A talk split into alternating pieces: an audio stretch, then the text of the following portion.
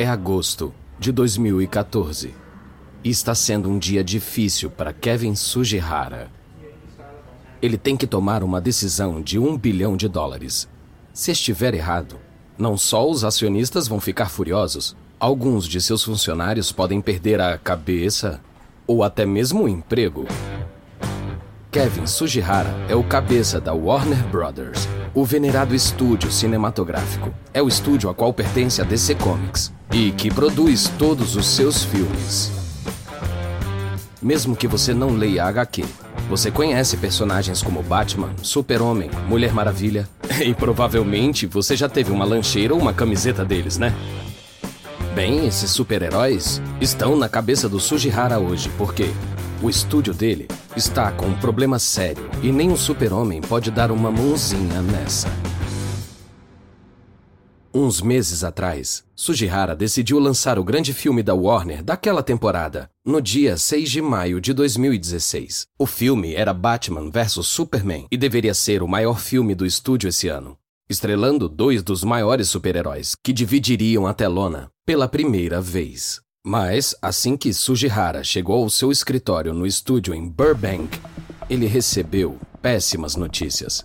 Outro estúdio lançaria o seu grande sucesso exatamente no mesmo dia. E não era qualquer estúdio, nem qualquer filme.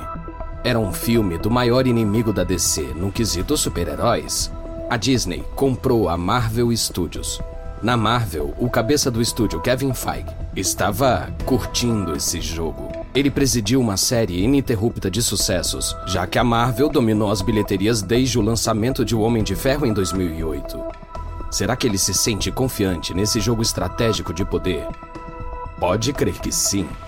Estes são os dois maiores nomes do ramo dos super-heróis: DC Comics e Marvel. E eles estão se enfrentando mais uma vez, como tem sido por mais de 50 anos, e como alguns dos próprios personagens dos quadrinhos. Então, alguém vai ter que ceder, alguém vai ter que piscar. Se os dois filmes forem lançados no mesmo dia, o público vai se dividir, representando um desastre de bilheterias para ambos os estúdios. Sujihara está preocupado com a decisão.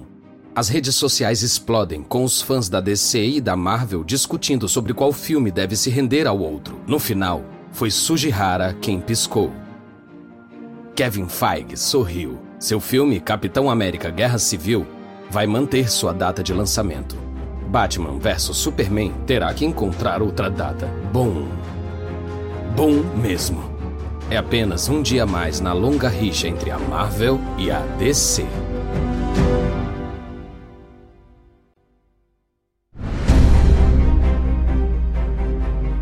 Da Wonder. Eu sou Lucas Soledade. Isso é Guerras Comerciais.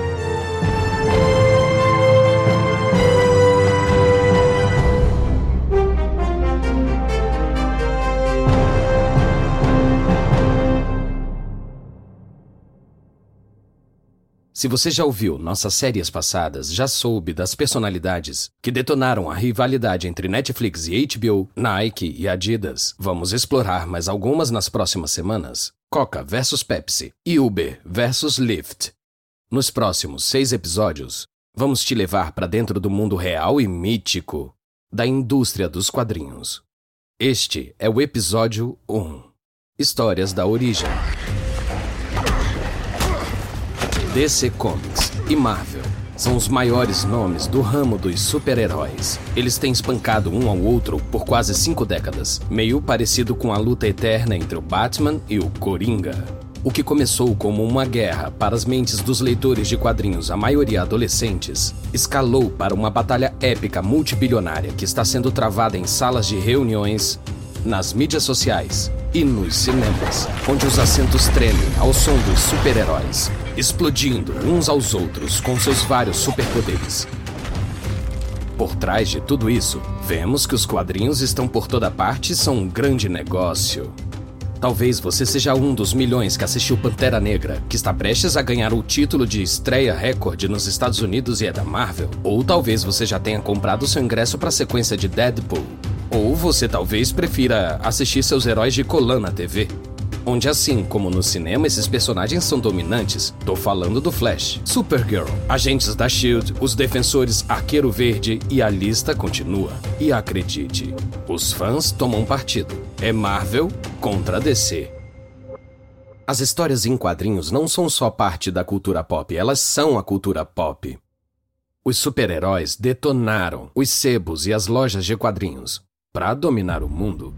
Só em 2017, filmes estrelados por personagens de quadrinhos foram responsáveis por cinco dos dez filmes mais lucrativos daquele ano. Isso diz alguma coisa. Mas certamente nem sempre foi assim. Então, como a Marvel e a DC lutaram por um lugar no topo, e como as histórias em quadrinhos passaram de um passatempo infantil a dominar o universo da cultura pop. Para entender essa evolução, vamos voltar ao início da década de 60. A corrida espacial estava em andamento quando John Glenn se tornou o primeiro americano a orbitar a Terra. Chubby Checker acabava de lançar uma dança louca, algo chamado Twist, e um jovem e belo presidente acabava de chegar na Casa Branca. Não pergunte o que a América fará por você. A DC chegou ao topo, graças a esse cara. Superman! Super-Homem! Mais rápido que uma bala! Na verdade, vamos um pouco mais longe. A DC apresentou o super-herói americano em 1938, com a publicação da primeira história do Super-Homem. O personagem foi criado por dois nerds de Cleveland, chamados Jerry Siegel e Joe Shuster. Eles tentaram, durante quatro longos anos, vender o personagem como HQ, mas foram rejeitados por quase todos os editores. Finalmente, a DC comprou o personagem e o colocou numa nova revista que estava lançando, a Action Comics. Os criadores receberam 130 dólares.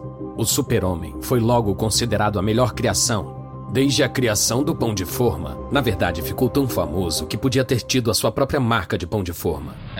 Um milhão de pessoas vieram às ruas de Nova York para ver o desfile do Dia de Ação de Graças, com enormes balões de personagens que representam figuras históricas e celebridades. As vendas da revista logo subiram para um milhão de cópias. O merchandising entupia as prateleiras. Colocaram um balão do super-homem no desfile do Dia de Ação de Graças da Macy's em 1939. Os diretores da DC não estavam muito interessados nos quadrinhos quadrinhos, mas estavam muito interessados em ganhar dinheiro. E viram que o super-homem estava enchendo os cofres deles como nunca. Então encomendaram mais heróis fantasiados. Em 1939, o Batman começou a pular os telhados e logo depois, a Mulher Maravilha começou a amarrar os bandidos. O domínio da DC continuou por mais duas décadas. A popularidade dos super-heróis flutuava. Mas a DC resistiu às crises, principalmente porque o super-homem nunca saiu de moda. Não é à toa que o chamam de Homem de Aço. Isso nos leva de volta aos anos 60. O Super-Homem vendia simplesmente 810 mil cópias por edição. E a DC tinha aparentemente tudo: os super-heróis mais talentosos e mais reconhecíveis, e que era o assunto do momento além de escritórios corporativos aconchegantes em um arranha-céu situado no centro de Manhattan. A Marvel ficava por ali, também no centro de Manhattan. Mas a operação deles era um pouco mais. Uh, digamos, humilde. Na verdade, o editor era basicamente um funcionário em período integral. O nome dele era Stan Lee. Já ouviu falar dele? O legendário Stan Lee se tornaria o Federico Fellini dos quadrinhos. E é um sinônimo de Marvel, assim como Walt Disney é da empresa que ele fundou. Provavelmente você já viu alguma participação dele nos filmes da Marvel de hoje. Lá está ele, alto, magro, com entradas no cabelo, um bigode, óculos coloridos e um brilho de menino nos olhos. Mas nos anos 60, ele não era uma lenda, ainda. Era só um pobre escritor e editor, trabalhando no negócio de livros engraçados de baixa categoria, produzindo centenas de livros não memoráveis de romance, terror ou faroeste.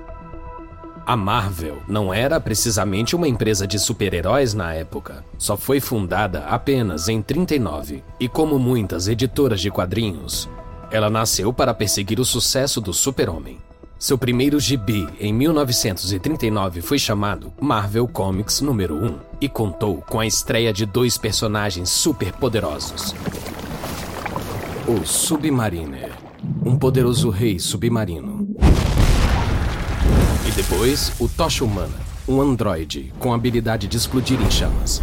Ambos eram mais ou menos populares, mas o maior sucesso de super-heróis da empresa foi o Capitão América.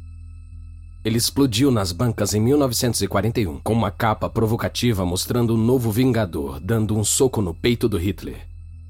Mas depois de alguns anos, os leitores se cansaram dos super-heróis e. E a Marvel teve que investir em outros gêneros. Na verdade, a Marvel quase faliu na década de 50 quando perdeu de repente sua distribuidora. A empresa responsável por levar suas revistas às bancas. O dono da empresa foi forçado a demitir quase todos, Todos, menos um escritor, Stan Lee. Talvez isso tenha a ver com o fato de que Lee era parente do dono. Hum. Depois de terminar o ensino médio em 1939, Lee estava procurando emprego e seu tio veio atrás dele. Olha, Stan, acho que tem um bico para você. O marido da sua prima dirige uma editora na rua 42. É, uma editora? Bem, é melhor do que ser office boy em uma fábrica de calças. Quadrinhos? Pode ser. É, eu gostei da ideia. Ele começou como um faz-tudo, pegando sanduíches e recarregando tinteiros para os artistas. Mas logo passou a cuidar de toda a empresa. O editor pediu demissão em 1941 e Lee entrou no lugar dele. A propósito, ele tinha 18 anos. O novo posto o obrigava a fazer de tudo na empresa e suas atividades alcançavam, digamos, proporções cômicas, como quando chegaram os visitantes no escritório.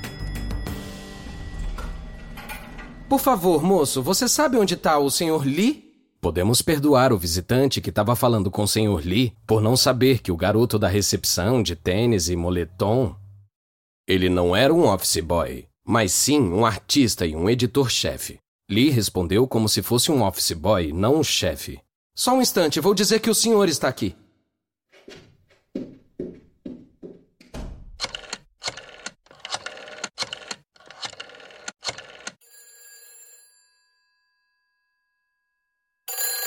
Marvel Comics, para onde eu transfiro a chamada? Sou Stan, pode dizer para esse cara que eu não vou ao escritório hoje? O quê? Isso, faz isso, por favor.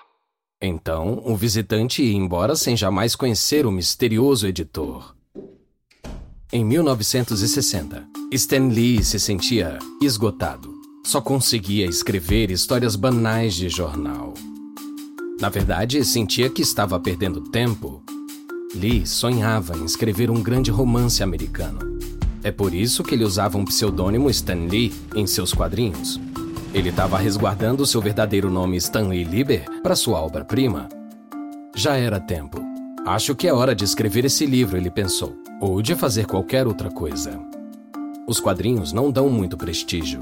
São feitos para crianças e para adultos que não souberam amadurecer. Stan Lee tinha vergonha de admitir que vivia disso. Então foi assim. Ele decidiu que, no dia seguinte, entraria no escritório da Marvel e pediria demissão. E assim foi. Depois de 20 anos, Stan Lee se afastaria dos quadrinhos para sempre. Mas então, aconteceu algo inesperado. No dia seguinte, no escritório, antes de apresentar sua demissão, o dono da Marvel lhe disse uma coisa. E essa coisa mudaria o curso da história dos quadrinhos e da história da cultura pop para sempre.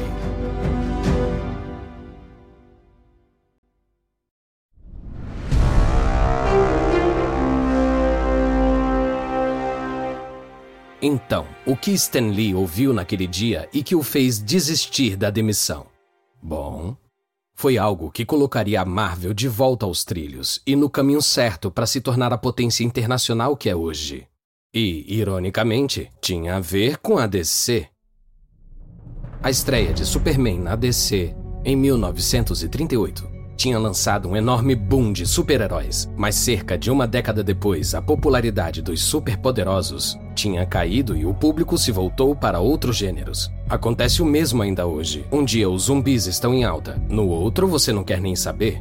Mas no ano de 56, a DC decidiu testar a popularidade dos super-heróis de novo. Eles lançaram uma versão renovada do herói mais veloz, o Flash.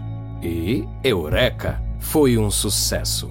Então, a DC logo relançou outros personagens. Um novo boom de super-heróis pairava sobre nós. O título mais ambicioso da DC, no entanto, veio nos anos 60. A DC teve a grande ideia de que se as crianças gostaram de um livro com um super-herói, por que não dar mais a elas? Um editor pegou vários dos maiores nomes da DC, Super-Homem, Mulher Maravilha, Lanterna Verde, e os juntou em uma super equipe. A Liga da Justiça da América. A combinação do Homem de Aço, do Legendário Cósmico, do Vingador Alado e do Rei dos Mares. Do Pequeno Titã e da Raia Escarlate. Todos juntos pelo bem e contra o mal. Como a Liga da Justiça da América. A Liga da Justiça da América foi um sucesso. Ela tornou a DC, a empresa de super-heróis mais rica, ainda mais rica. Mas você tem que saber de uma coisa sobre o fundador e dono da Marvel, ou seja, o chefe do Stan Lee. O nome dele é Martin Goodman. Antes de mais nada, ele é um homem de negócios e lá no fundo, ele é um fã de quadrinhos. Sua maior habilidade é ver uma tendência e lucrar com ela. Goodman uma vez resumiu sua estratégia de negócios assim: Se você conseguir um título que pegue, então adicione mais alguns e terá um bom lucro. Viram só? Goodman estava sempre procurando títulos que ele pudesse copiar. Foi aí que a Liga da Justiça da DC entrou. Um dia, o fundador da Marvel estava num campo de golfe com o executivo da DC Comics. Provavelmente era um clube de campo chique, em Long Island, perto de Manhattan. Os dois estariam jogando e discutindo o negócio. Então, como vão as coisas na DC? Muito bem. Acabamos de lançar um título novo que tá vendendo que nem água. Ah, que título? Chama Liga da Justiça. Combina a maioria dos nossos super-heróis atuais em uma equipe só. As crianças amam. Eles mal podem esperar para gastar seus trocados. Não me diga. Bela história, mas deve ser lenda. O Goodman disse que nunca jogou golfe na vida. Provavelmente, Goodman soube do sucesso da Liga da Justiça através de seus contatos na indústria ou de algum espião dentro da distribuidora. E assim que ele soube, Goodman começou a ver os cifrões. Ele estava decidido a lucrar com o sucesso do novo título da DC, da mesma forma que tentou recrutar o Super-Homem em 1939. Ele voltou correndo para o escritório e convocou Stan Lee. Ele tinha um trabalho para o editor, mas naquele momento, Stan Lee tinha outra coisa em mente. Ah, Stan, você tá aí. Vem na minha sala um segundo, tenho um trabalho para você. Ok, Sr. Goodman, eu também queria falar com o senhor. Escuta, eu tava pensando que. Tá, tá, tá. Stan, um minuto. Acabei de descobrir que a DC tem um novo título que tá vendendo que nem água. Tá, mas. Uh, Stan, você pode armar um time de super-heróis como a Liga da Justiça da DC? Pode usar nossos super-heróis, Submariner, Tocha Humana, Capitão América. Isso vai te poupar de ter que inventar personagens novos. Tá bom, uh, deixa eu pensar. Lee saiu do escritório com a cabeça a mil. Era o dia de sorte do Goodman, e no fim, um dia de sorte para todos os fãs de super-heróis. Lembrando que Stan Lee queria se demitir no dia anterior, mas quando ele viu a empolgação de Goodman por causa desse título novo, adiou sua despedida por pelo menos 24 horas. Lee estava acabado. Tinha quase 40 anos e podia sentir sua juventude se esvaindo. E com ela, a oportunidade de trabalhar em qualquer outra área que não fosse esses quadrinhos estúpidos. Que companhia respeitável contrataria alguém que há 20 anos só escreve histórias em quadrinhos? Naquela noite, Lee abriu seu coração para sua esposa, Joan. Joan o apoiou, mas também disse algo inesperado. Sabe, Stan, se o Martin quer que você crie um novo grupo de super-heróis, pode ser uma chance de você fazer isso do jeito que você sempre quis. Você pode criar tramas com mais profundidade e significado para eles. Criar personagens com personalidades interessantes é só uma ideia. Eles podem falar como pessoas reais. As palavras dela mudaram a história. Lee decide dar a este grupo de super-heróis da Marvel ao menos uma chance.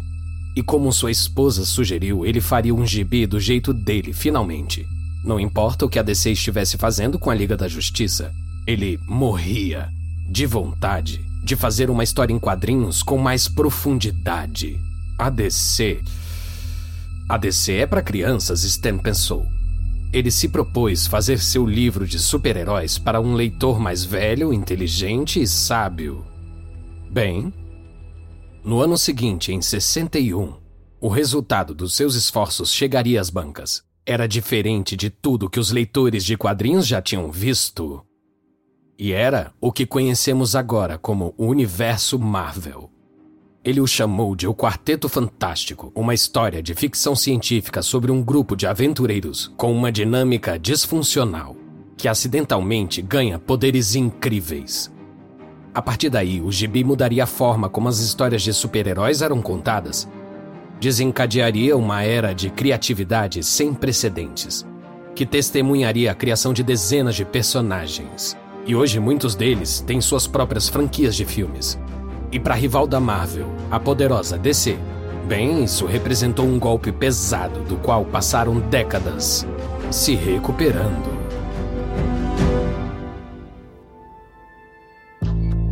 Espero que tenham gostado deste episódio de Guerras Comerciais. E uma nota rápida a respeito das conversas que você ouviu. A gente não sabe exatamente o que foi dito, mas esses diálogos são baseados nas nossas melhores pesquisas. A série Guerras Comerciais foi originalmente apresentada por David Brown. O host dessa versão é Lucas Soledade. Reed Tucker, autor de Slugfest, por dentro da épica batalha de 50 anos entre a Marvel e a DC, escreveu essa história. Karen Lowe é nossa produtora e editora sênior. Design de som original por Bay Area Sound. Nosso produtor executivo é Marshall Louie, criado por Hernan Lopes para Wondering.